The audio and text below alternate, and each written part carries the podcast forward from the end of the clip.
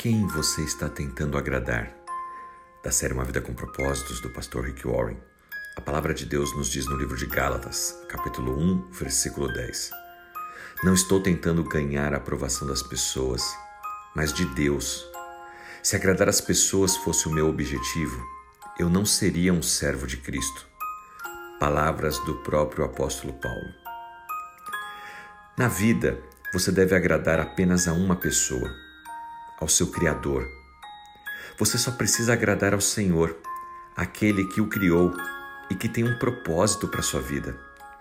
Cá entre nós, isso simplifica enormemente a nossa vida.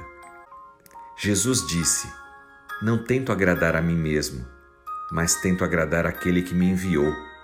Depois você confere lá no livro de João, capítulo 5, versículo 30. O próprio Senhor Jesus deixou isso claro para nós. Não tente agradar a multidão, a opinião da população, dos seus vizinhos, dos seus amigos, dos seus parentes. Não.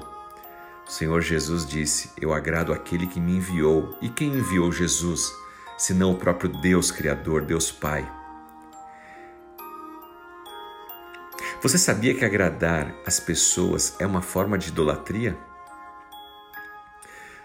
Dos Dez Mandamentos, o primeiro nos diz Lá no livro de Êxodo, capítulo 20, versículo 3: Não terá outros deuses diante de mim.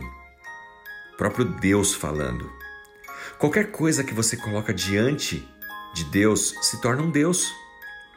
Portanto, um barco, um carro, uma casa pode ser o seu Deus. Uma carreira, uma empresa, uma namorada, amigos, um jogo de golfe, de tênis, enfim, Qualquer coisa que você coloque em primeiro lugar na sua vida, que não seja Deus, você está adorando. O segundo mandamento nos diz que nós não devemos fazer para nós nenhum tipo de ídolo.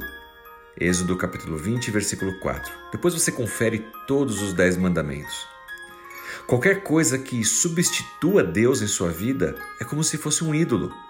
Pode ser o seu sucesso, o dinheiro, o sexo, Qualquer coisa pode se tornar um ídolo. E olha aqui o perigo: colocarmos outras coisas na frente de Deus.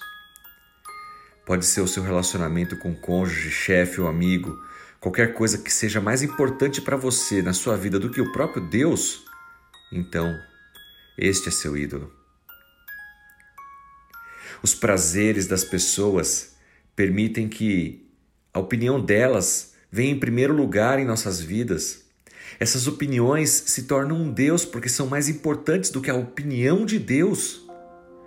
Você não quer que as pessoas talvez saibam que você é cristão, porque isso talvez vai fazer com que elas te evitem ou não conversem com você sobre determinados assuntos. Você não quer que as pessoas saibam que você vai à igreja porque podem pensar que você é uma pessoa careta, quadrada. Você, dessa forma, está dando mais valor à opinião do outro do que à opinião de Deus. Paulo diz em Gálatas capítulo 1, versículo 10, que não estava tentando ganhar a aprovação dos homens, mas sim de Deus. Agradar a Deus era o único objetivo dele, porque ele é um servo do Senhor. Eu sei que quase todo mundo quer ser amado.